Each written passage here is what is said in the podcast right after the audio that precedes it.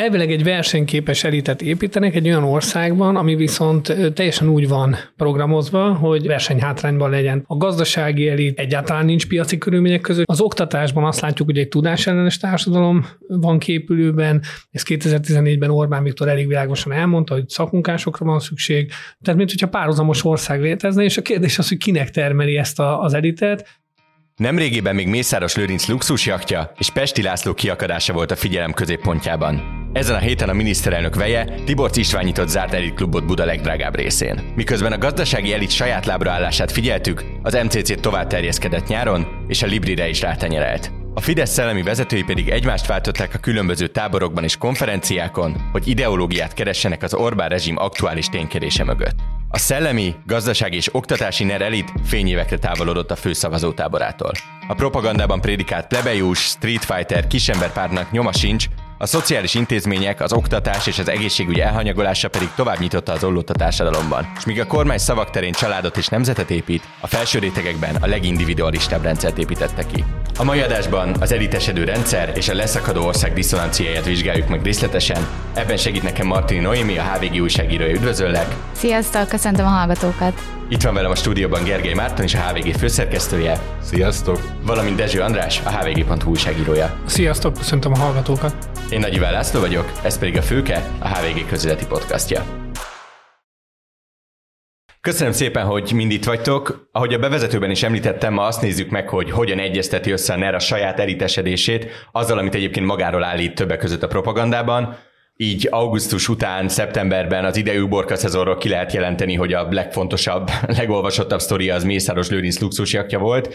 Ezen a héten pedig Tibor István nyitott zárt körű elitklubot. A kérdésem ezzel kapcsolatban az, hogy szerintetek ez azt jelenti, amiket most látunk, hogy a NER oligarchák azok most arra lettek-e önjáróak, vagy továbbra is él az az alapvetés, hogy ha ezek az emberek túlnyúlnak a nekik szánt Strómani szerepen, akkor rájuk szólnak a karmelitából. Ti ezt hogy értékelitek? Az, hogy vannak ilyen sztorik, eh, hogy így az elit reflektorfénybe kerül, ez egyáltalán nem újdonság. Itt ugye a Pesti László interjú volt mondjuk az, ami így ezt egy kicsit felerősítette, nyilván egy buborékban, mert azért Pesti László nem, a, nem egy legfontosabb szereplője a politikai életnek, vagy egyáltalán a közéletnek. Ami nekem ebben új volt, az az, hogy Pesti ugye a zsarolásról beszélt, tehát az elitnek egy maga, nem, nem arról, hogy létezik egy ilyen elit, vagy hát az egy teljesen köztudott dolog, hanem hogy ez az elit hogy viselkedik, és ami, ami újdonság volt, hogy olyan témát hozott fel, ami a gazdaságban, gazdasági szereplők között régóta beszélt téma, ugye a kitiltási ügy is, az amerikai kitiltás 2014-ben az is ebből indult ki, hogy egy bizonyos nerhez közeli kör elkezdett zsarolni egy olyan vállalatot, ami amerikai tulajdonú. Úgyhogy ennek inkább az a jelzősértéke, hogy, hogy, hogy szűkösek az erőforrások, és a, a NER elit, vagy az elit elitje, az ráteszi a, a kezét más neren belüli csoportok érdekeltségeire. Nekem ez volt a, a, ebben úgy az érdekes, hogy ezt így, így kimondja, hogy ez ennyire egy ilyen feszkót eredményezett. Ebben bennem az is, hogy őt frusztrálja azt, hogy ott volt a kezdeteknél Orbán Viktorra, ugye még látta Lenint, és ő nem, meg mások viszont milliárdosok lettek. De ugye a kérdésre is válaszolják, hogy mennyire önjáróak, mennyire lettek önjáróak, szerintem semmivel sem önjáróbbak. Ugye itt, itt egy szabadidős tevékenységet végzett Mészáros Lőrinc, illetve az, hogy nyitott Tiborc egy klubot, ez is teljesen magától értetődik egy olyan éles stílusból, ami nekik jár nagyon régóta, és ami legitim. Tehát a Fidesz szavazóknak például a, a nagy része egy 2017-es, 18-as felmérés szerint teljesen tisztában van, tudatában annak, hogy Mészáros Lőrinc például nem erőből gazdagodott meg, és hogy a közbeszerzések is le vannak zsírozva. Tehát én itt nem látok ilyen önjárást. Arról, hogy ez mennyire zavarja a jobboldali szavazókat, azt ugye nem lehet tudni, mert erre konkrét belső felméréseket nem ismerünk. Hát ugye oligarchákról Oroszország esetében már nem beszélnek. Ugye az oligarchának a lényege az az lenne, hogy valami folytaképpen önjáróan a politikát befolyásolni tudja abból a gazdasági pozícióból, amit megszerzett. Magyarországon nem olyan látszik, hogy volnának olyan oligarchák, akiknek a politikára döntő befolyásuk lenne. Ilyen értelemben Mészáros Lőrinc nem egy oligarha, hanem egy olyan ember, akinél parkoltatnak pénzt, és ilyen értelemben szerintem az, hogy Mészáros Lőrinccel szemben vádak merülnek föl, az egyáltalán nem van kárára az Orbán rendszernek, mert mindaddig, ameddig úgy teszünk, mint hogyha a Mészáros Lőrinc valóban oligarha lenne, befolyásos személy lenne, addig ugye nem követjük a pénznek az útját vissza a feladójáig, és ilyen értelemben föl lehet építeni azt a kettőst, hogy a Fideszes szavazó azt érzi, hogy igen, vannak elhajlók, vannak problémák a rendszerben, de egyébként ebből a rendszerből mindenki jobban jár, mert nem jönnek a migráncsok, nem jönnek a transzok, és pluszban azért a falu szépül, azért van csok, azért van nem tudom én új szökőkút, és azt meg elfogadják, hogy hát ebből azért vannak, akik erőn felül részesednek, és közben azt gondolják, hogy az meg Orbán Viktorról elképzelhetetlen, hogy ő ebbe bármit csináljon, hiszen a Viktor, ő úgy érzi magát igazán jó, hogyha a boros pincében énekelhet sikamlós énekeket, ultizik a fideszesekkel, és egyébként meg a legszívesebben egy csárdánál áll meg egy gulyáslevest enni. Tehát maga a Viktor az egy, az egy ilyen dolgoktól mentes személy. És szerintem addig, ameddig ezt a, ezt a látszatot el tudják érni, addig nem is baj néha, hogyha a e, Mészáros Lőrinc kapja meg a, a gyűlöletet. Tehát, hogy az sokkal fontosabb, hogy a, addig, ameddig Antin és Mészáros Lőrincen és a jachton e, hergelődik valaki, addig nem azon hergelődik, hogy az Orbán Viktor mit épít, nem a 60 pusztáról van szó, nem a e, Orbán család konkrét gazdagodásáról van szó, nem azokról a milliárdokról van szó, amiket a Orbán Viktor apja állami beruházásokon keresztül szerez és osztalékként kivesz, és ami ugye családjogilag is öröklődik a családban, vagy nem arról van szó, hogy Tibor Istvánon keresztül Orbán Viktor konkrétan unokáink keresztül hogyan válnak generációkra milliárdossá, hanem arról van szó, hogy Várkonyi Andrea kávét iszik-e. Ugye András félszóval említette azt, hogy az egész pesti kirohanásban van egy olyan faktor is, egy olyan olvasat, egy olyan oldal, hogy Pesti László azért tűzhöz közel van, egy Fidesz, magát Fideszesnek valló emberről beszélünk, de azért hozzá nem csúran cseppent az a pár milliárd forint, ami nagyon sokakhoz ebben az egész rendszerben. És talán ez világos is ami kicsit furcsa, akár hírfogyasztóként, akár híríróként, hírszerzőként, hogy amikor valaki elkezd kibeszélni ebben a rezsimben, őt nagyon hamar a helyére szokták tenni, vagy azonnal elintézi a propaganda, vagy amennyire mi tudjuk, leszólnak, azt mondják, hogy oké, okay, eddig és ne tovább. Pesti pedig bejelentette, hogy turnézik a médiában, és, és itt-ott mindent elmond, és ezt fog, fel fogja hajtani, és ezt fel fogja hajtani. Szerintetek miért nem szólnak rá Pesti Lászlóra? Lehet-e azt mondani, hogy ő egy szelep azoknak, akit zavar az által emlegetett lülő jelenség, vagy egyszerűen ennyire jellegtelennek tartják az egész történetet, hogy, hogy hagyják, hogy hadd éljen, és bekeretezik akként, hogy akkor tök jó, mert akkor le is választottuk Mészáros Lőrincet Orbán Viktorról, csak egy ilyen gazdag, beszélni nem tudó muftiként van ábrázolva. Én nem úgy még az előző témához szólnék hozzá, most tökre nem válaszol a kérdésedre, bocsánat. Hogy szerintem így mondjuk a társadalmi oldalról megnézni ezt a dolgot, és nem a Mészáros Lőrinc meg a Tiborcnak, a, hogy ő most mit vesz, és mire költ, és honnan költ. Szerintem nagyon leképezik egyébként ők a magyar társadalmat, tehát hogy, hogy azért is szerintem ezt simán eltűrik az emberek, és amúgy a korrupció, mint olyan, az nem akaszt ki embereket. Tehát ez nem egy olyan ok, ami miatt ne szavaznának a Fideszre. Mert amíg a társadalmon is úgy élünk, hogy hogy a Békás megyeri lakótelepen lakik valaki, de a legújabb BMW-vel jár, mert, mert neki mutatnia kell, hogy neki ez megvan.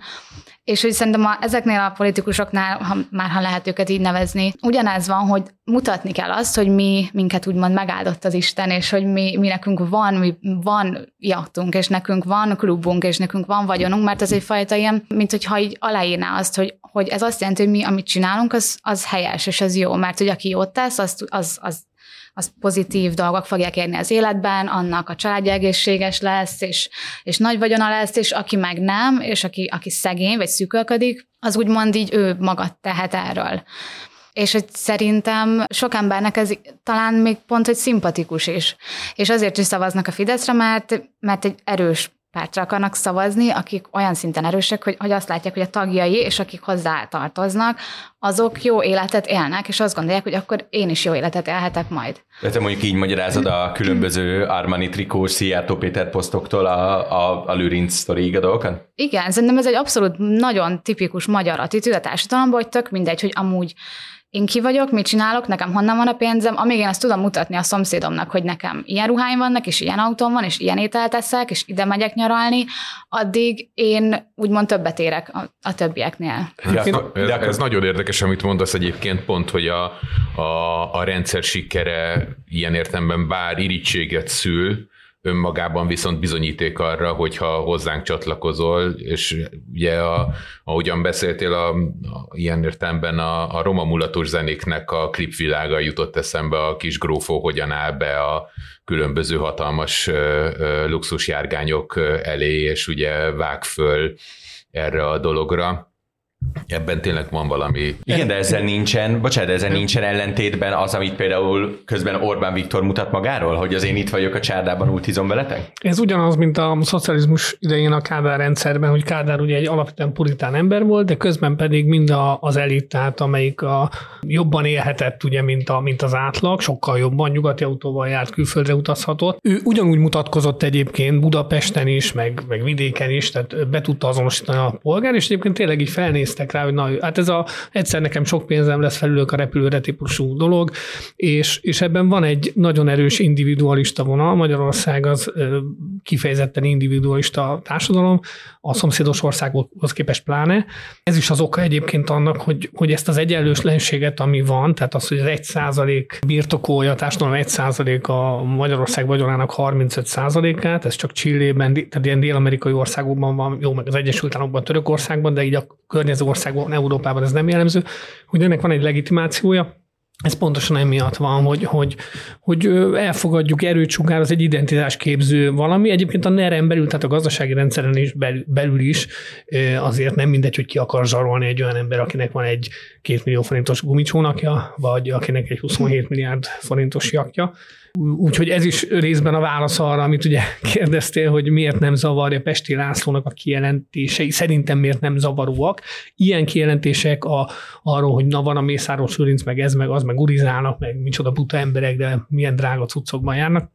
Ezek azért 2010 óta rendszeresen felbukkannak a jobboldali szavazók körében, soha semmilyen következménnyel nem jártak, tehát szerintem részben ez is az oka annak, hogy senkit nem zavar különösebben a Fideszben Pesti László kinyilatkoztatása, és a Fideszben amúgy nagyon sokan ö, úgy, úgy vannak ezzel, hogy hát az emberek irigyek, irigyek a sikerre, stb. Tehát, hogy, hogy hogy nyilván ennek is tudják be egyébként Pesti kirohanásait, hogy hát ő neki nem jött össze, hát kicsit ügyesebbnek kellett volna lenni. De azért abban a helyzetbe került a kormány idén nyáron, hogy erről kénytelen volt kommunikálni, akár csak a kormányinfókat idézzük fel azt, hogy Gulyás Gergely az elején még, a nyár elején még arról beszélt, hogy több tudszát, vagy nem is tudom mennyit mondott, hogy hány Mészáros Lőrinc lenne szükség az országban. A nyár végére ott tartottunk, hogy hát azért egy kis szerénységre is szükség lenne.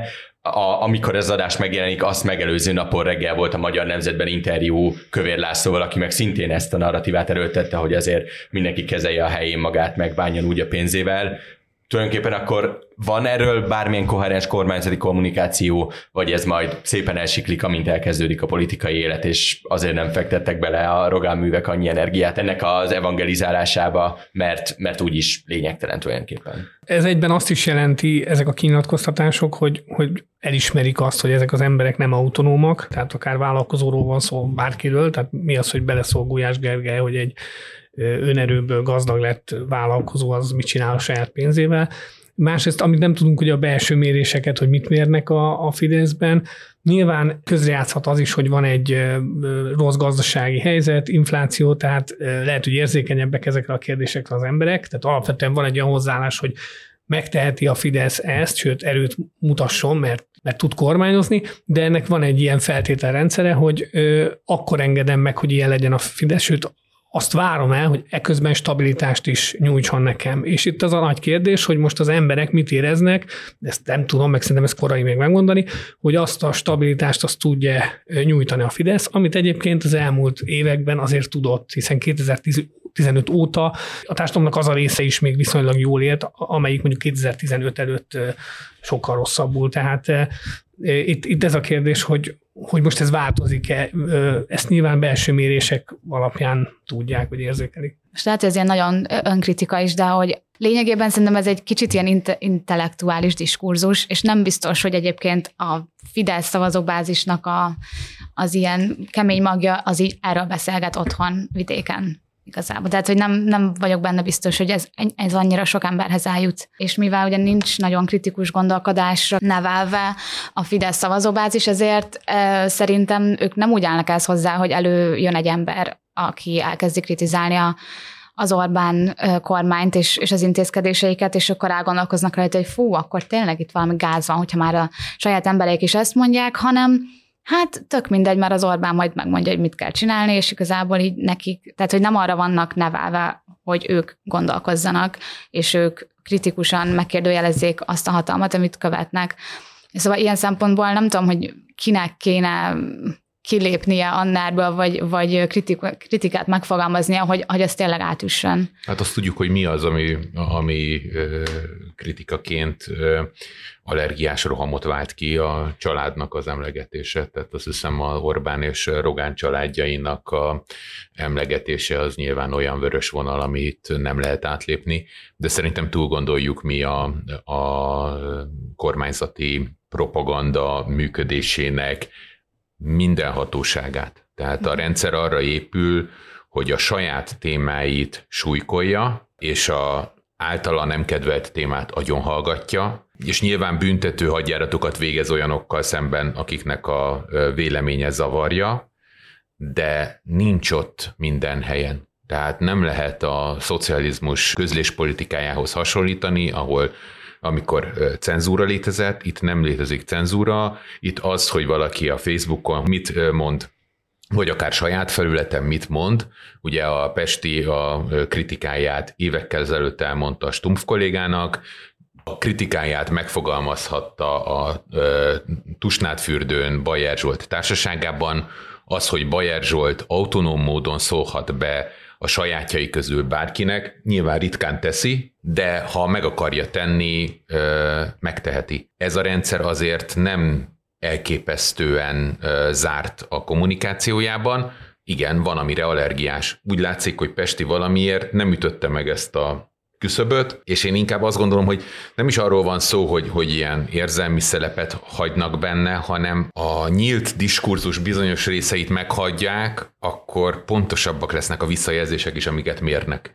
Tehát, hogyha olyan fokon elnyomják a, a, a, a, a közbeszédet, hogy abban nem is jelennek meg ellentétes gondolatok, meg ellentétes ö, témák, akkor nem is lenne mit mérni, és akkor vakká válnának. Szóval szerintem ilyen értelemben egyrészt nincs elég energiájuk mindent ellenőrizni, kettő nem érzik fontosnak, vagy elég hatékonynak mindennek az ellenőrzését, harmadrészt pedig profitálnak abból, hogyha azért diskurzusok maradnak.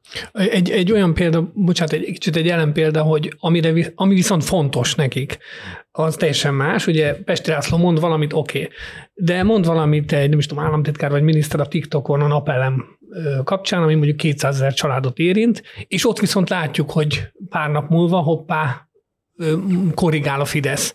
Tehát igazából ezek, ezek a lényeges kérdések, amikor az emberek hát nem szimbolikus dolgokról, meg jaktokról, meg nem tudom miről beszélnek, hanem arra, hogy beruházott mondjuk több millió forintért napelembe, és, vagy napelemes rendszerben, és hoppá, a kormány valamit mókol, és az neki nagyon fog fájni anyagilag, és ott, ott érződik például rögtön egy korrigálás, és erre utaltam, hogy, hogy ezzel kell vigyázni nagyon a kormánynak, ugye egy erős államot akar megtestesíteni, a, a, a, ellentétben a amatőr ellenzékkel, ők nagyon profik, és, és ezek számítanak, ott ugye nem, nem az számít, hogy ki Fideszes, meg nem tudom, momentumos, vagy tök mindegy, hanem megvette azt a napelemet, és, és ott érzi a bőrén.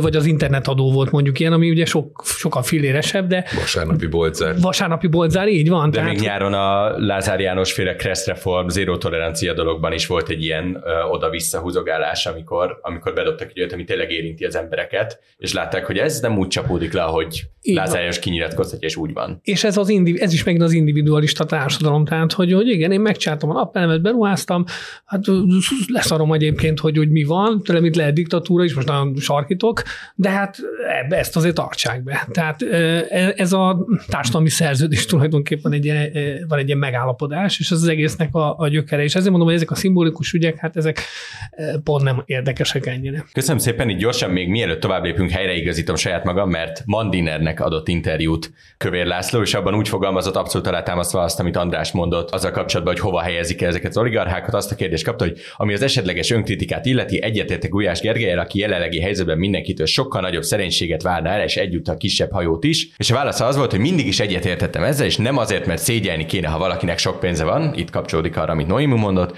hanem azért, mert egy olyan történelmet megélt országban, mint a miénk, akkor is méltósággal és bölcsességgel kellene viselni az átlagból való kiemelkedés szerencséjét, vagy isteni adományát, ha mindennek semmi köze nem lenne a politikához egyúttal odaszúrva, hogy van. Zárjuk is le itt ezt a témát. Köszönöm szépen. Elmegyünk egy nagyon rövid reklámszünetre, ugyanis a tegnapi napon a megjelenéshez képes elindult a Vasfüggöny című kulturális podcastunk Kovács Bálintal. Átadom neki most gyorsan a szót, hogy ő mondjon róla pár szót, és meg is lehet már hallgatni az első adást, amelyben Alföldi Róbert és Zsedényi Balázs volt a vendégünk, a reklám után pedig folytatjuk. Az elmúlt években, ahogy oly sok minden, a kultúra is legtöbbször politikai kontextusban jelent meg a hírekben. De hogy egyre inkább a közéleti kérdések kerülnek a színpadra, annál kevesebb szó esik arról, mi történik a közönséget a művészektor elválasztó vasfüggöny mögött. A HVG új podcastjében pont ide utazunk. A Vasfüggönyben országszerte ismert alkotópárosokkal beszélgetünk minden második héten, kezd a színészektől, színházi rendezőktől és filmkészítőktől, zenészeken, írókon és képzőművészeken át egészen a művészetoktatókig, hogy megtudjuk, mit jelent a szabad és független művészet a mai Magyarországon. Honnan lehet inspirálódni a rohanó és válságokkal teli mindennapokban? Hogyan telnek a napjai egy művésznek? Miért érdemes a 21. században alkotni? Hogyan lehet értéket teremteni a TikTok korszakában? És mit ad a mai világnak a jó művészet? Az első évadban ezekre a kérdésekre keressük a választ. Én Kovács Bálint vagyok, ez pedig a Vasfüggöny, a HVG kulturális podcastje.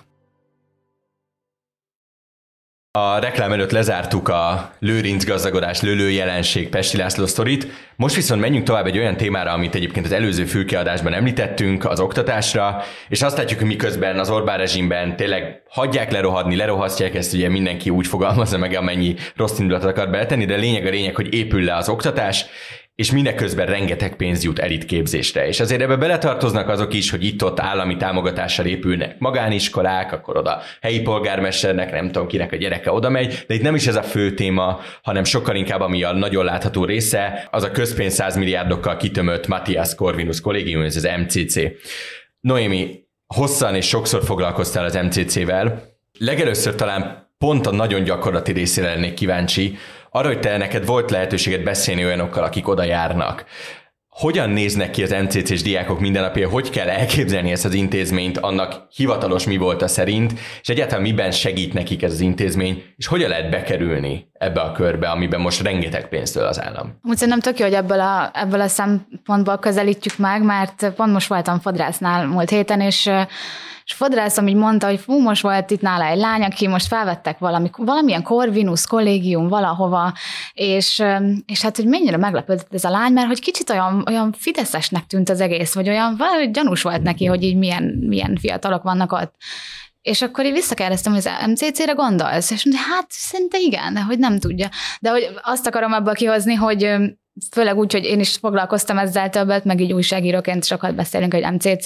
Nem biztos, hogy mindenki amúgy vágja, hogy ez micsoda, vagy pontosan akár még olyanok se, akik, akik ide jelentkeznek. Szóval az MCC ez egy olyan szakkollégium, ami egyébként iszonyatosan jó lehetőségeket biztosít a diákok számára, hogy kell elképzelni? Hát én, amikor ott voltam, és amúgy nem voltam ott nagyon sokat, szóval felteszem, hogy ez viszonylag gyakori, hogy én ott a Tasvezér utcai kampuszon beszélgettem diákokkal, és egyszer csak besétált az Orbán Balázs a kisfiával, és akkor ott mászkált, meg beszélgetett emberekkel, oda köszön nekünk is, hogy sziasztok, mindenki tegezi őt, és így jobban vannak vele, szóval, hogy azért van egy ilyen nagyon erős politikai hát jelenség, vagy, vagy jelen vannak ott olyan emberek, akiket mondjuk így újságíróként számomra én mondjuk nem szoktam sokszor találkozni az Orbán Balázsral, mert mondjuk nem az, adna nekem mondjuk interjút, vagy az HVG szerkesztőségben nem úgy, úgy, úgy itt közbe, közbeszólok, mert, mert Orbán Balázs nagyon-nagyon régóta akarjuk elhívni a Főke Extrába, körülbelül fél évnyi munka van benne, és még mindig nem sikerül,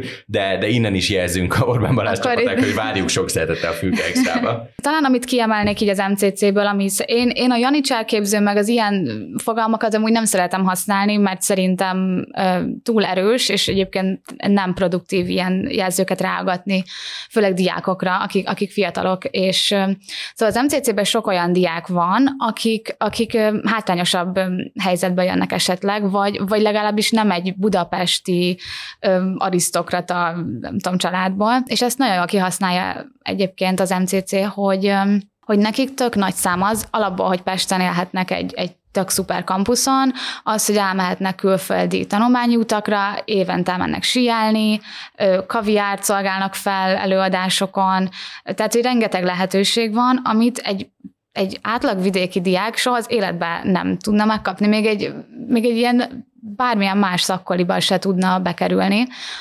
És nyilván ehhez feltétel az, hogy valakinek meg legyen az a tanulmányi színvonal, meg egyfajta intellektus, meg, meg kiállás, de hogy, hogy ez egy picit olyan, hogy, és ez nem, nem feltétlenül csak kritikával lehet ezt megfogalmazni, mert meg is kell érteni azt, hogy egy fiatal magyar miért menne el az MCC-be. Tehát szerintem azt mondani az MCC-sekre, hogy jaj, janicsárok és izé szídni őket, annak nincs értelme, mert, mert meg lehet érteni valaki, ha tehetséges, szeretné a tehetségét kibontani.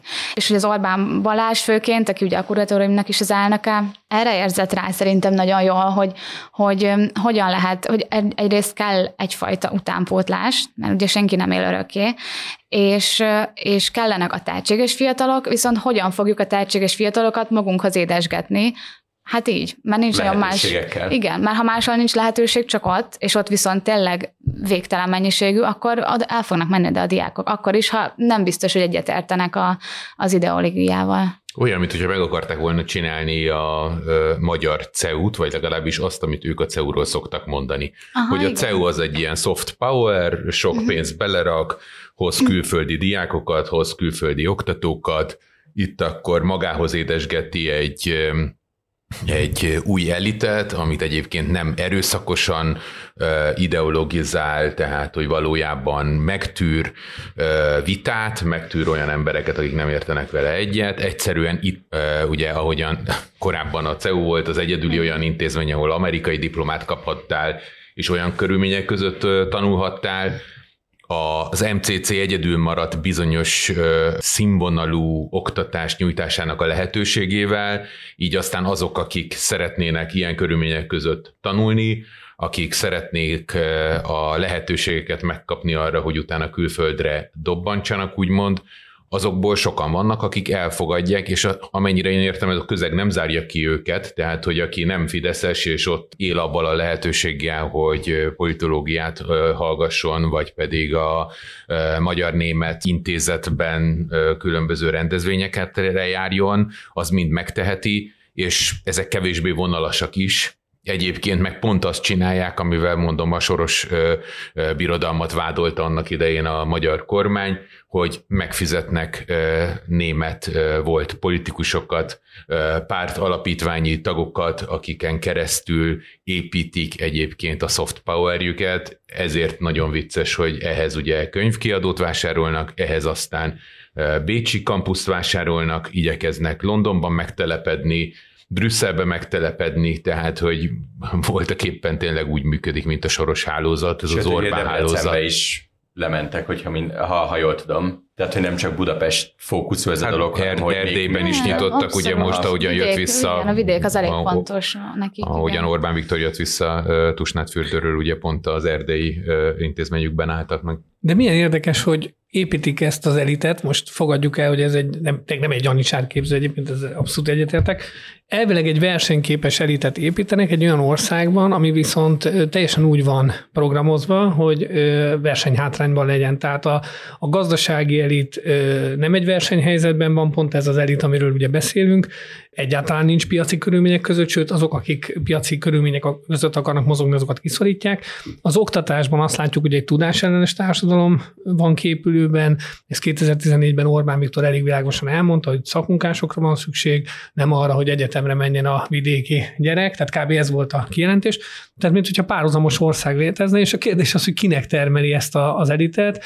Ha tényleg elfogadjuk, hogy ez egy nyitott tudást szolgáló valami, intézmény, hozzáteszem azért látszik a kiadványaikból, hogy például a geopolitikai, külpolitikai témákban, nemzetközi kapcsolatokról szól a témában azért nagyon, hát hogy mondjam, egy oldalra billeg a mérleg, és olyan narratívákat ö, helyeznek előtérbe, ami, és próbálnak benyomni a mainstreambe, ami, ami nem feltétlen volt eddig ott, vagy nem ekkora hangsúlya, de, de fogadjuk, hogy ez egy teljesen nyitott történet, ilyen értelemben egy soros ö, féle sztori, ö, csak Pepitában, de hogy, hogy ezek az emberek aztán hol fognak dolgozni, ezt a tudást, amit megszereznek, ezt külföldön fogják majd kamatoztatni, vagy azon a Magyarországon, vagy itt, ahol, ahol pedig hát nekik is a gyerekeket majd be kell rakni a közoktatásba, ha nem lesz elég pénzük, mert ha sok pénzük van, csak akkor tudják ugye magániskolába adni, és azokkal az emberekkel kell majd dílelniük, vagy a projektjéket azok az emberek fogják támogatni, akik pedig nem a piachoz, nem a versenyhez szocializálódtak. Tehát én ezt például ezt nem tudom hova tenni, hogy ennek mi lesz a, a kifutása. És hát ott van még a Nemzeti Közszolgálati Egyetem, amiről ugye keveset beszélünk, a miniszterelnökség felügyelete alatt van, tehát az is egy érdekes dolog, hogy ha nem is is árképző az MCC, akkor vajon a Nemzeti Közszolgálati Egyetem, illetve ahon, akik onnan kikerülnek, hát azokkal mi lesz, vagy, vagy őket hova csatornázza be. Szerintem ugye az MCC-t nem lehet megérteni anélkül, hogy a soft befolyásszerzés, európai és amerikai befolyásszerzést ne lássuk benne, tehát a, azt lehet látni, hogy az elmúlt években a külpolitikai vagy a külpolitikai stratégiát Orbán Viktor egyre inkább elvonta a külügyminisztériumtól a miniszterelnökség alá. Ugye Orbán Balázs nevével úgy ö, dobálózunk, mint hogyha közkincs lenne tudni, hogy ki, a, ki, kiről van szó. Szerintem ez azért egy ilyen politikai magas képzettség kell azért hozzá nem a legláthatóbb politikus, miközben egy nagyon fontos politikus a Orbán Viktornak a nem rokoni politikai igazgatója, a miniszterelnökségen dolgozik, és az MCC-t vezeti, tehát az MCC-nek még egy ilyen furcsa dolga, hogy nem lehet látni, hogy hol ér véget a politika, és hol kezdődik az MCC, hol ér véget a diplomáciai szolgálat, és hol kezdődik az MCC, hol ér véget az oktatásügy, és hol kezdődik az MCC, tehát ezek mind-mind össze vannak mosva, ezért mondom, hogy úgy soros, hogy az a fajta soros, amivel vádolták a sorost, miközben a soros ennél sokkal letisztultabban, vagy a különböző szervezeteit elválasztva és leválasztva csinálja, tehát hogy tényleg... Az elvek kapcsolják össze az intézményeket, és nem a a főnök ne, nem, nem, ja, a, a, a soros, a soros igen. Itt, tehát, itt, hogy... itt egyedül az érdekek azok, amik a kapcsolatot hozzák. Meg hát azért van egy nagyon tudatos része is az MCC-nek, tehát most már nagyon kinőtte magát, és rengeteg tényleg általános iskolától elkezdve van ilyen vezetőképzői képzőjük, tehát hogy hatalmas nagy területeket ölelnek fel. Azért azt, a Janicsár képzőt erősnek tartom, azért azt nem mondanám, hogy ez egy teljesen szabad közeg, és tök nyitottak a kritikus gondolkodásra, mert hogy, hogy, hogy, a, hogy kiválasztanak embereket, tehát hogy valamilyen szinten ezért figyelik ott a fiatalokat, hogy kiben van potenciál, és van egy ilyen kis mag, akiket, akiket így, hát már most is lehet tudni bizonyos emberekről, hogy ők ilyen úgymond kiválasztottak, ami ezt a fajta elitizmus csak még jobban erősíti, és hát nem feltétlenül, tehát hogy a társadalom szempontjából nem feltétlenül egy hogy is mondjam, progresszív gondolkodásmód az, hogy bizonyos embereket így kiválasztunk, hogy majd ő lesz a nem tudom, következő valaki. Én is ismerek olyan diákot, aki már most valami minisztériumban dolgozik, úgyhogy még nem tudom, első, másodéves hallgató az egyetemen, tehát azt ők is bevallják, hogy azért ez tud egy gyorsító pálya lenni ilyen-olyan minisztériumokba, és sokkal könnyebb úgymond ez egy ilyen casting, hogy már fiatalon megnézik az embert. Ugye 19-20-21 évesen azért még sokkal könnyebb formálni valakinek a, a, a szemléletét, és ilyenkor keresik az emberek igazán azt, hogy ki vagyok én, mibe hiszek, mit akarok. Ha ilyenkor egy ilyen közegbe bekerülsz, akkor nagyobb valószínűséggel ebben benne is fogsz maradni. Ezért a Fidesz is egy ilyesmi öm, szakkoliból nőtte ki magát. És ne felejtsük el azt is, hogy a szemléletformálás azért ennél jóval okosabbak, tehát itt nem az van, hogy bemennek és bekapcsolják az M1-et, és minden nap az megy a hangszóróból, hanem itt azért ez megvan megvan mögötte a könyv, megvan mögötte az előadás, megvan mögötte a vita, a beszélgetés, tehát itt a szemléletformás is egy sokkal óvatosabb, sokkal finomabb módon, tehát sokkal inkább a soft power-t kimerítve történik. Az még két dolgot hozzáfűznék. Az egyik az, hogy, hogy mennyire furcsa az, hogy az oktatásról szokás ugye tradicionálisan úgy beszélni, hogy ez a, ez a társadalmi mobilitásnak egy eszköze, ez a felzárkóztatásnak egy eszköze. És itt, mintha kimaradna egy lépés, és nem arról van szó, hogy, hogy alapvetően emeljük az oktatás színvonalát, és elérhetővé tesszük azt, hogy ezer vidéki gyerek feljöjjön Budapestre, kapjon ezer kollégiumi helyet és ezer lehetőséget, hogy valamit elérjen, hanem kap egy nagy lehetőséget, de egyből fellökjük, kikerülve ezt az egész köztes részt, a felzárkózás részt, és oda, ahova mi akarjuk látni. Ez egy ilyen nagyon, nagyon furcsán. Hát ez az elitizmusnak a lényege, hogy az, hogy ez egy kiváltság, hogy valaki ide bekerült, az kiváltság neked, hogy te színvonalas oktatásban részesülsz, ez neked amúgy nem járna. És, és azok is, akik ide bekerülnek, azért van, nem tudom, öt kör, tehát így iszonyatosan úgymond okosnak kell lenni, vagy magas ikúval kell rendelkezni, vagy olyan kompetenciákkal, ami nincs mindenkinek meg. Ez nem jelenti azt, hogy mások nem intelligensek, hogy ne érhetnének el sokat, de ugye erre építi a Fidesz az egész társadalmat ilyen törés van alakra, hogy vannak a kiváltságosak, az elit, akik majd a vezetők lesznek, és ott van a többi nagy nép, és azok meg tök mindegy, nekik nem kell tanulniuk. A Magyar Szocialista Munkáspárt nem akarom megint így a analógiát hozni, de hát amikor az 50-es évek után ugye kiemelték vidékről a, ugyanúgy az értelmesebb, okosabb embereket, és ugye be, megszűnt az a, hát nem liberális, de mondjuk nem kommunista, nem ez a polgári réteg, és megteremtették a saját értelmiségüket, és ott is nagyon sok ember, aki egyébként nem jutott volna hozzá ehhez a lehetőséghez, de értelmes volt, okos volt, intelligens, az, az, az helyet kapott és, és befuthatott. Tehát valami ilyesmit látok, egyébként meg a Fidesz sosem volt erőszakos, tehát ezt az nagyon fontos, hogy semmiben, tehát sem a vidéki hálózatépítésben, sem ebben egészen más, hogy integrálja a társadalmat, és, és gondolkozik, egy, tehát olyan komplexen gondolkozik és cselekszik, ami tényleg az ellenzékre sosem volt jellemző és ebbe az, egész, ebbe az egészbe kell értelmezni nyilván ezt az MCC-s történetet is, hogy ez is egy része, tehát nem csak soft power, hanem tényleg az, hogy megpróbálják ezt az utánpótlást biztosítani. Orbán utalt is rá, hogy majd ő nem lesz, akkor már vannak a fiatalok. Itt persze kérdés, hogy valóban lehet-e Orbán törökölni, úgymond, vagy az Orbáni rezsim az tovább éle. Igen, nem nagyon látszik egyébként, hogy nagyon merne átadni konkrét fontos pozíciót magától, inkább magához húzza, tehát ahogyan centralizálja a kormányát. De egyébként ugye te az individualizmusról beszéltél, ugye ennek egy másik része a szolidaritás teljes megtagadása, ami amúgy sem volt erős a magyar társadalomban, és én ilyen értelemben az oktatásügyet és az egészségügyet is úgy látom, ahol az adórendszeren keresztül a tehetőseknek a zsebébe sokkal többet hagynak, és ezzel megadják azt az anyagi lehetőséget, amivel te kompenzálod a szar oktatásügyet. Tehát úgy van az egész kitalálva, hogy aki nem tud megengedni magának plusz szolgáltatást, az a rossz minőségű államiban van, és majd lesz ö, ö, ugye szakmunkása az akugyárakban, ahol meg az aktívak, a jól keresők dolgoznak, ennek a rendszernek a haszonélvezői, akik napelemet tudnak felrakni a házukra egyébként, attól függetlenül, hogy Momentumra vagy Fideszre szavaznak, ugye az előbb mondtad ezt a példát, illetve meg tudják engedni maguknak, hogy amikor baj van, akkor magánorvoshoz fordulnak, és amikor a gyerek iskolába megy, akkor látva azt, hogy milyen színvonal az angol tanár, vagy a matek tanár, délután plusz angolórát és matekórát vesz, ez meg ugye kvázi kompenzálva van, ugyanannyit fizet az ápolónő adót, mint az orvos adót, és az orvos a pénzéből meg fogja tudni venni ezt az angol tanárt, a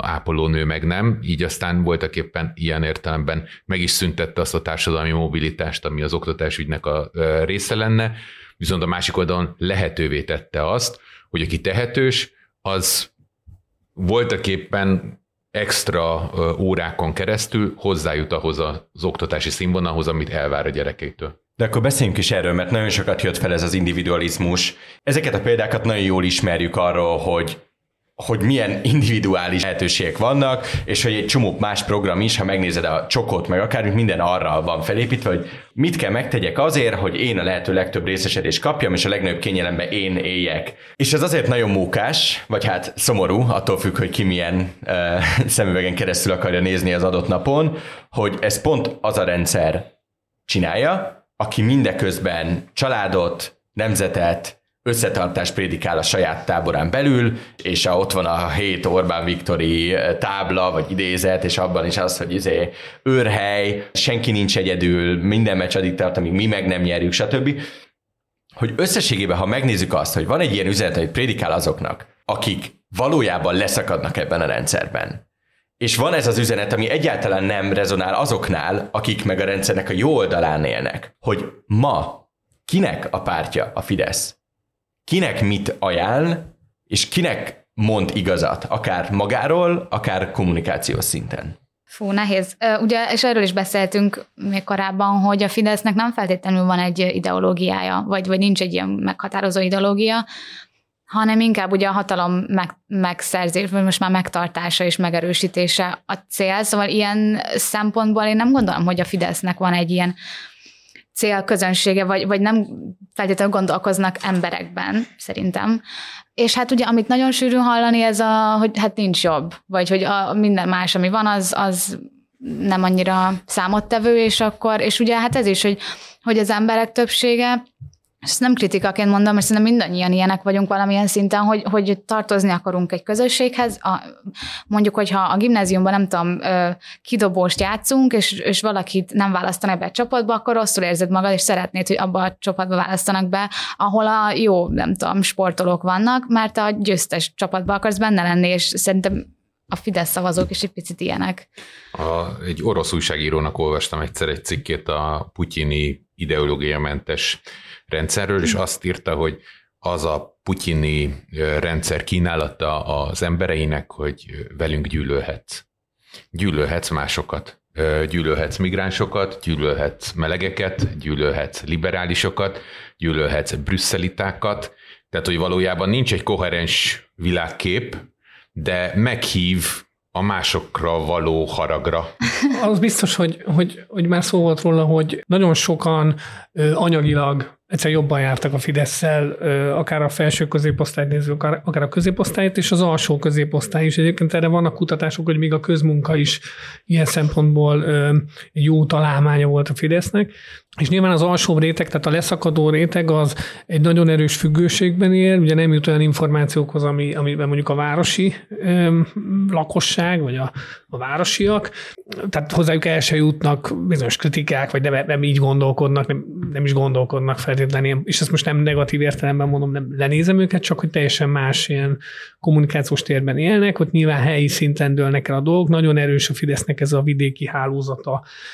Itt nagyon sok függ attól tényleg, hogy mennyi pénzt tud ezekben a hálózatokba becsatornázni, ugyanis ezek az emberek sokszor azért nem szavaznak az ellenzékre, és azért maradnak a kormányoldalon, mert azt tapasztalták az elmúlt években, hogy jobb lett a sorsuk, és hogyha esetleg más valaki jönne, akkor azt tényleg beengedne a migránsokat, az idegeneket, akkor elveszítenék azt is, ami, azt a kicsit, ami még van, tehát sokan ezért gondolkodnak. Így nagyon sok vállalkozó volt egyébként, szerintem, vagy vállalkozó KKV is van a, a Fidesz szavazók közé, Fidesz szavazók között, akik, akik pedig azért, mert egyfajta stabilitást látnak. Tehát én, én továbbra is azt mondom, hogy stabilitást kínál a Fidesz, ezt valamilyen szinten meg is teremti, nyilván úgy is, hogy ilyen külső ellenségeket kreál, és akkor ebben a harcban így úgy tűnik, mintha amúgy tényleg itt valami háború lenne, és de, de még mindig felkelünk, és el tudunk menni dolgozni, vagy, vagy bármit tudunk csinálni, mert, eh, eh, mert nem kaszabolnak le minket az utcán. Tehát ezt eh, szerintem jól fel tud, fent tudja tartani, és itt tényleg ez a kérdés, hogy vagy szerintem ezen múlik a helyzet, hogy ez mennyi, mennyire változik majd meg a jövőben. Ugye azt látjuk, hogy például az inflációjában volt ilyen rekordmagas, nem hatotta meg különösen az embereket, és e, ez, ez pedig részben amiatt van, hát a Fidesz szavazókat, ez amiatt van, mert amúgy a propaganda pedig nagyon erős, oda nagyon sok pénz megy, és tényleg elhitték azt az üzenetet, hogy ha vannak is bajok, ha ez a stabilitás egy picit veszélybe is került, ez egy külső tényező miatt van, nem a kormány tehet róla, sőt a kormány mindent megtesz annak érdekében, hogy ezek a veszélyek ezek ne legyenek annyira veszélyesek. Tehát én ebben látom úgymond a Fidesznek a sikerét, és tényleg ez, ami ugye bár beszélgetés elején volt, hogy van egy ilyen társadalmi konszenzus, hogy oké, okay, azt csinálsz, amit akarsz, e, lophatsz, jaktozhatsz, de, de legyen meg ez a fajta stabilitás. 2010 után szerintem erre vártak leginkább az emberek, hogy hogy, hogy, hogy ebből a 90-es éveket jellemző, illetve kicsit a 2000-es éveket jellemző ilyen összevisszaságból kapjanak egy ilyen stabil dolgot. Pontosan ezért a napellemes történetek ezért veszélyesek a Fideszre nézve, mert ott, ott, ott nagyon jól tetten érhető, hogy hoppá, ez a stabilitás, ez, ez kicsit megdőlni látszik, vagy amikor nem lehet benzint kapni a benzinkutakon. Tehát itt lesz a nagy kérdés, hogy ezekben a dolgokban hogy tud majd bizonyítani a Fidesz. Meg azért szerintem a, a személyi kultusz, ez egy nagyon kulcs motivuma a Fidesznek, tehát a Fidesz az valamennyire így Orbán Viktorral egyenlő, és, és a magyar történelem során szinte mindig egy erős férfi vezető volt, akit az emberek követni akartak. De nem igazán vagyunk szerintem arra rá nevelve, vagy hozzászoktatva, hogy, hogy ez máshogy is lehet. És oké, okay, hogy, hogy infláció van, nincs benzin, nagyon drágák az élelmiszerek, van egy erős macsó férfi, aki azt mondja, hogy semmi baj, minden oké, okay, mi jobban tudjuk, mi megvédünk, és tényleg például ebből a szempontból még nagyon érdekes az, hogy rengeteg idős, nyugdíjas nagymama szavaz például az Orbán Viktorra, én is ismerek személyesen is több ilyen nénit, és hihetetlen az, hogy tehát, és, és ez tényleg nem negatívum, vagy nem úgy mondom, hogy most őket bántsam, de hogy ha őket megkérdezed arra, hogy miért szavaznak a Fideszre, meg hogyan szavaznak, mert az Orbán Viktor milyen egy aranyos gyerek, és milyen helyes, és hogy lejött, és nem tudom, kezet fogott meg. Szóval, hogy, hogy ők igazából nem nézik meg a, a Fidesz politikai programját, vagy hogy kik vannak ha, még. Ha lenne, se néznék meg. Vagy, igen. Tehát, hogy az Orbán Viktornak a személye az a kulcsmotivum, hogyha ő nem lenne, akkor nem tudom, hogy, hogy hogy akkor ez hogyan változna meg. Szerintem akkor lenne egy igazán nagy törés valószínűleg. Akkor Rogán Antalra mondanák, hogy milyen kis aranyos gyerek.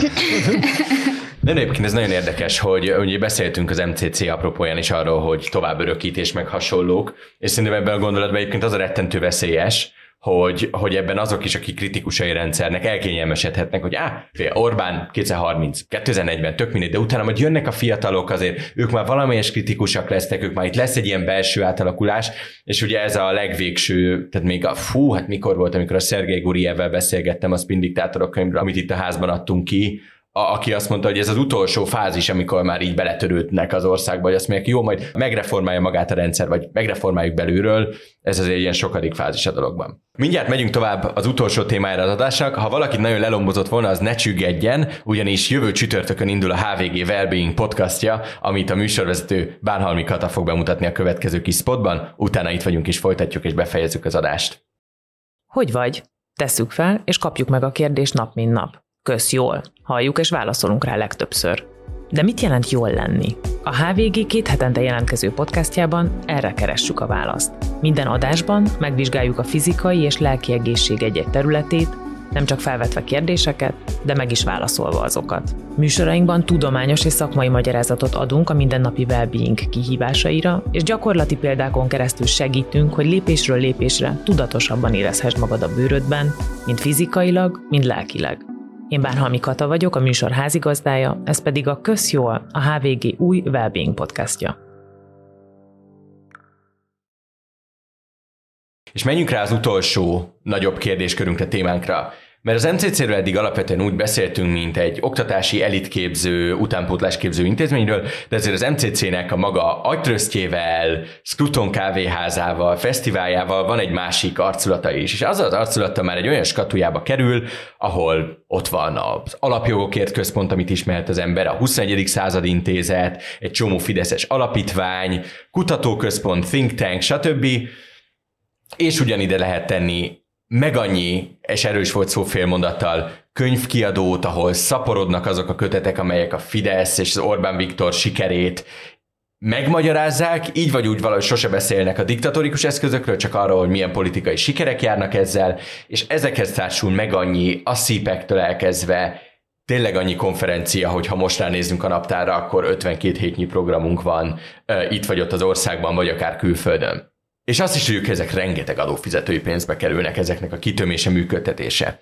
Végső soron a mai adásban arról szeretnék beszélgetni, hogy ti hogyan értelmezitek ezeknek az intézményeknek, eseményeknek, személyeknek a létjogosultságát. És mondok talán opciókat is, hogy, hogy keretek közé tegyük, hogy ez egyfajta elit legitimáció, vagy vízió képzés, egy vízió és, és ideológia nélküli rendszernek, tehát előbb van meg a rendszer, és utána rakjuk mögé a tartalmat, vagy ez tényleg a pénz átmosásáról szól, hogy veszítse el a közpénz jellegét, és legyen a haveroknál, vagy ennek van egy olyan olvasata, amit a sorosos párhozamnál említettünk, hogy a liberális elitet, ez a sokat említett, és az Orbán Viktort annó nem szerető, kitagadó, és ez az őt frusztráló liberális elitet ellensúlyozni, vagy ez egy tök organikus dolog, hogy egy rendszernek, ami 13 éve hatalomban van, kialakul egy ilyen kánonja, elitje.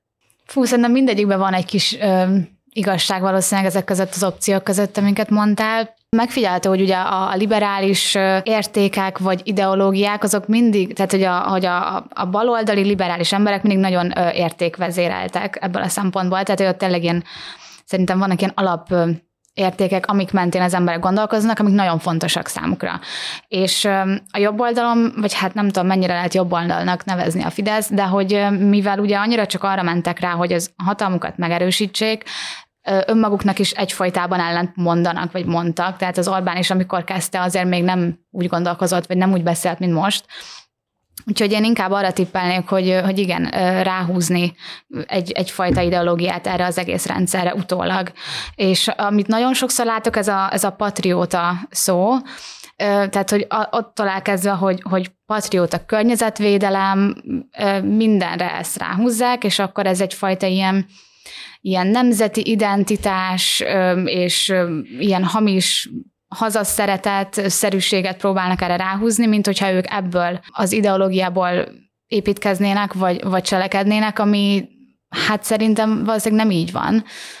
Tehát, hogy igen, kell szerintem az utókornak egyfajta intellektuális élelmet biztosítani, ami, amire majd ők tudnak építkezni. Szóval ez is szerintem egy kicsit így a hagyatéknak a, a tovább rökítése. Én egy picit ebben látok egy ilyen orosz modellt. Oroszországban van az, hogy hát a civil szervezetek, tehát ilyen NGO-k működnek, de azok abszolút a, a kormányzat támogatásával ugye külföldről nem is kaphatnak pénzt, és akkor itt tulajdonképpen a Krem finanszíroz egy csomó olyan szervezetet, ami látszólag ilyen független, akár ilyen think tank, akár ö, vallási szervezet, és nagyon sok a hasonlóság ezekben, tehát azok az ottani szervezetek is külföldön, illetve belföldön, tehát Oroszországban magyarázó, megmondó emberként, szakértőként is ö, ö, képbe kerülnek, a sajtóban nyilatkoznak, és ugye egy ilyen soft power-t is betöltenek külföldön, nyilván más egy orosz soft power, meg egy, egy magyar, de, de ez, ebbe szerintem nagyon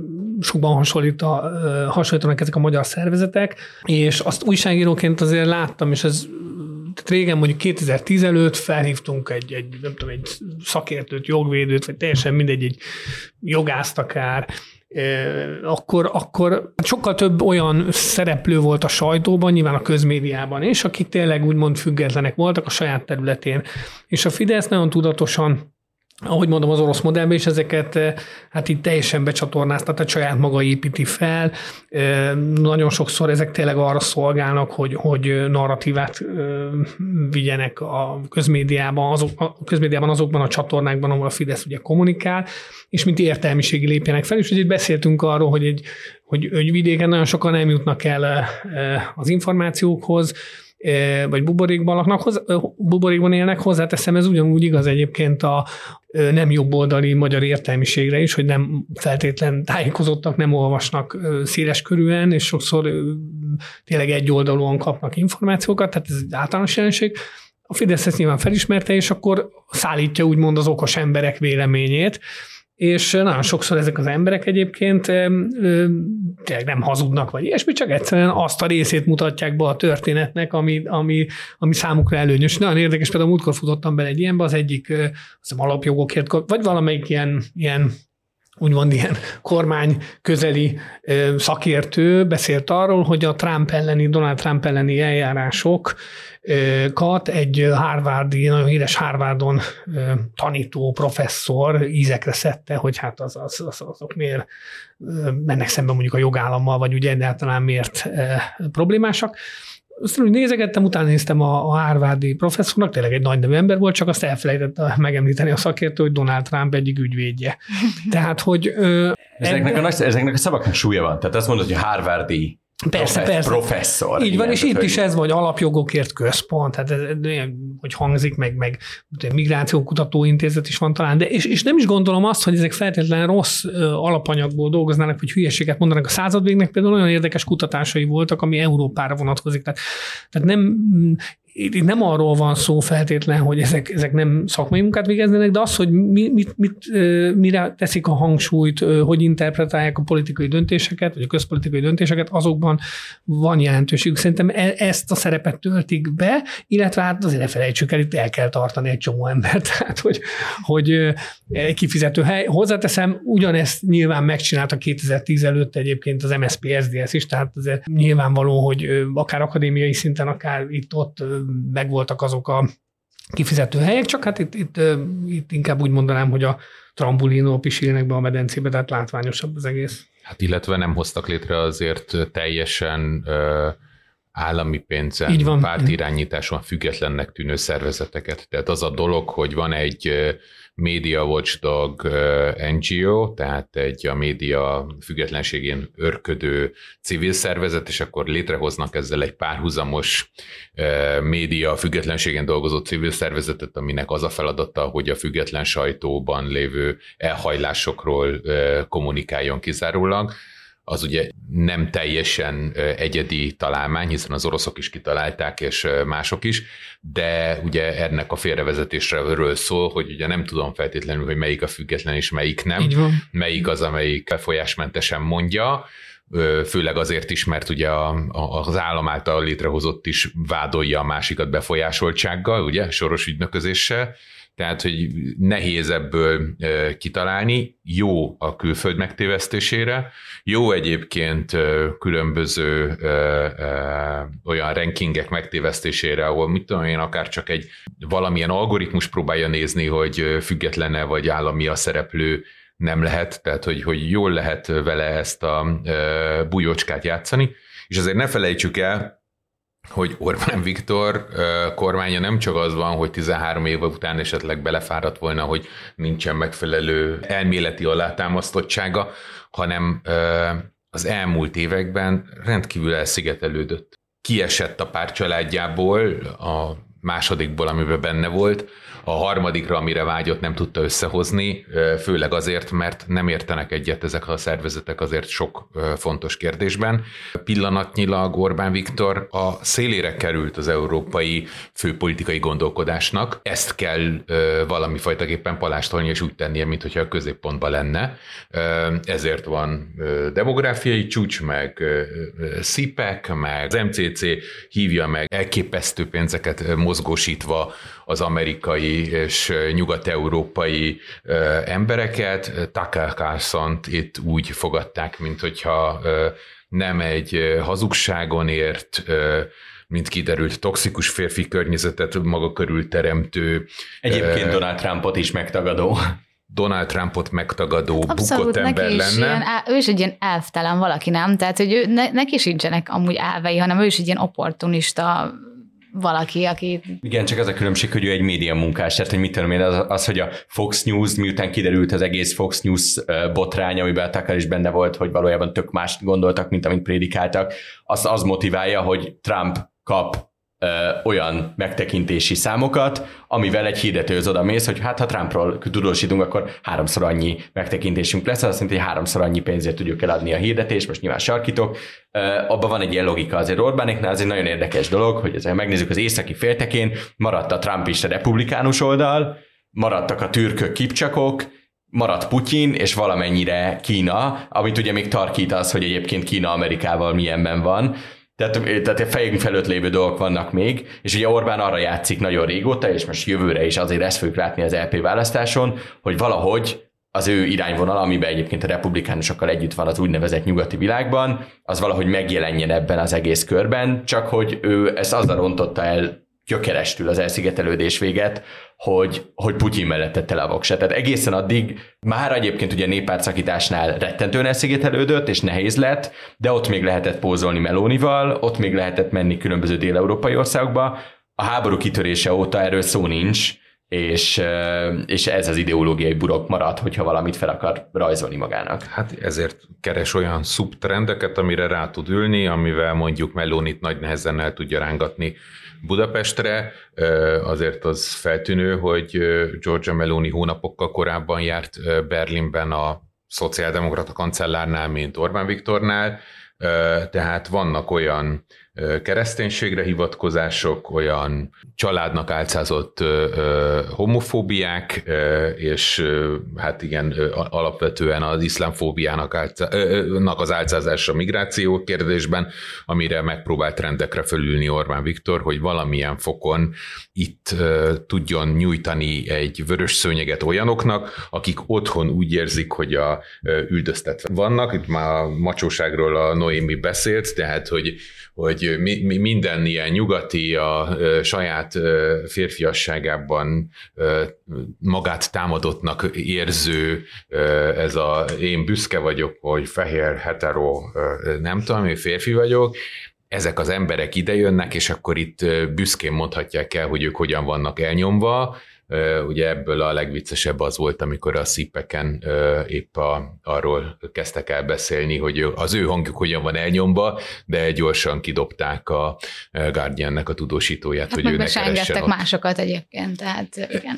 Egyébként ez, ugye az individualizmusról beszéltünk, a kutatások kimutatták, hogy egyrészt individualista a magyar társadalom, másrészt pedig a nyugati világban közelebb áll a gondolkodásmódban az ortodox kultúrája országok dolgokhoz, tehát ilyen zárt gondolkodás módú. Szerintem, módú. Szerintem Orbán Viktor részben ösztönösen, részben szerintem egyébként felméréseket nézegetve erre rájött, és nagyon ügyes számításokat végzett fejben, hogy, hogy hogyan kell erre rárepülni. Emlékszem, mikor a, a migrációra rárepült, előtte megnéztem, évekkel ezelőtt már volt egy kutatás, hogy ez a piréz, ami még, még nem igen, is volt igen, a, a Fidesz. Szerintem már akkor egyébként úgy, hoppá, ennyire nem bírják az idegeneket a magyarok, akkor ez még jó jön nekem valamire, valamennyire. Tehát ő, ő szokta mondani, hogy ő ért a politikához, szerintem nem olyan bonyolult a politika, mint amennyire tűnik, tehát vannak az emberek, mit gondolnak, hogyan gondolkodnak dolgokról, és ő nem arra figyel, hogy most nem tudom, Pesti László mit mond, vagy, vagy nem tudom, Kőszeg Ferenc, vagy a francia tudja, vagy ez a, miről beszélnek Pesten, hanem, hanem szerintem nagyon gyakran ezeket nézi, hogy, hogy ki mit gondol, tehát milyen a magyar társadalom, tehát kicsit ilyen szociológus fejjel gondolkodik, és természetesen ezt politikába ágyazza be. Ugyanígy reménykedik abban, hogy Ukrajna nyugati támogatása csökkenni fog, hogy igenis lehet, hogy most nem neki áll az ászló, de a populisták hosszú távon Európában, vagy a nyugati világban maradnak és problémát okoznak, tehát ő nem tett le erről a tervéről, és nem is vagyok olyan biztos benne, hogy le kell írni őt ilyen szempontból, hogy, hogy ez nem is fog összejönni. Tehát... Igen, de ugye azt gondolom, hogy jól mondod, hogy ő az egyszerű embert gondolja, azt gondolja, hogy ő az egyszerű embert jól olvassa. Én szerintem abban lehet, hogy félreértésben van, hogy ő azt hiszi, hogy a magyar egyszerű ember pont ugyanolyan, mint a német egyszerű ember, vagy a francia egyszerű ember, és ezért hiszi azt, hogy előbb-utóbb majd az ő populista olvasata győzni fog elég sokszor ö, olvasta ezt ilyen értelemben félre. Pont ezeknél az ilyen trial and error dolgoknál is ez van. Noémi nemrég írtál a Vókról, én nem nagyon hallottam a vókról a fideszes kommunikációban az elmúlt hónapokban olyan szinten, mint mondjuk négy-öt hónappal ezelőtt. Ugyanez ugye a klasszikus, azt hiszem a Tony Blair-től kölcsönzött, keményen dolgozó kisember narratíva, amit még Orbán Viktor is bemondott, aztán bemérték, hogy ez nem működik. És ugye nagyon érdekes, amit a Marci mondott, meg Noémi is említett, hogy ez, a, ez az elnyomott fehér férfi dolog, ez melyik kisembereknél működik. Tehát működik a texasi kisembernél, meg a Red State kisembernél, aki ott ér a határ mellett, és amúgy tényleg ott vannak körülötte a mexikóiak, ott van körülötte a feketék, aki le tudja vezetni, ez nyilván egy nagyon erős rasszista felhangú valami, hol működik, működik a, a, a Brexit kampányban, amikor a barna színű és szláv nyelven beszélő emberek úgy egyaránt elmehetnének a fenébe, de amikor itt van ilyen etnikailag gyakorlatilag homogén ország, a vallásosság nem túl erős, de ami van az ugyanaz, így nagy vonalakban ugyanaz, akkor ezek a narratívek sokkal nehezebben lefordíthatóak. Nálunk a szellemiség át hozva abba, hogy liberális elnyomás, baloldali elit, stb. De nagyon érdekes azt nézni, hogy néhány dolog, amit így megpróbálnak, az az hamar elül. És vannak olyan dolgok, amit viszont azt hozzá kell tenni és meg kell egyezni, vannak, amit okosan kikerülnek, például az oltás ellenesség uh, sztorit, még hogyha néha elég óvatoskodva is fogalmazott Orbán arra, hogy megértjük, aki hezitál, meg hasonlók, és nem volt elég keménykezű, de azért látjuk azt, hogy nem ment bele például abba a hoax sztoriba, amit akár a klímaváltozással, akár a Covid-dal nyomott a, a Trump adminisztráció. Viszont van egy másik oldala is ennek, amikor viszont összejön az ideológia, amit kitalálnak, és túl jól jön össze olyan szempontból, hogy, hogy esetleg még baloldali emberek is tökre egyetértenek vele, és ez pont a Vogue kapcsán jött fel ez a téma, nálam, amikor, amikor több emberrel is beszélgettem, hogy, hogy egyébként lehet, hogy azt gondoljuk, hogy jaj, ez itthon nem releváns, mert, mert itthon nincs annyira, nem annyira, tehát hogy eléggé homogén a társadalmunk, nem látunk olyan nagyon sokféle embert, meg mondjuk így a, a transz nemű emberek száma is nagyon alacsony, viszont például pont ez az a téma,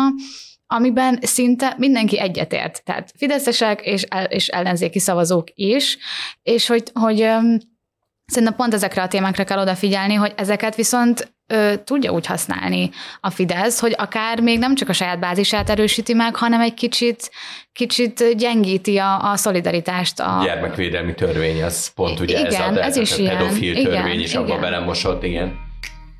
Noémi, Marci, András, nagyon szépen köszönöm, hogy itt voltatok, a hallgatóinknak pedig köszönjük szépen a figyelmet. A fülke hamarosan folytatódik, addig is iratkozzanak fel a HVG podcastokra és kapcsolják be az értesítéseket, hogy ne maradjanak le egyetlen műsorunkról sem. Én Nagy Iván László vagyok, viszont hallásra!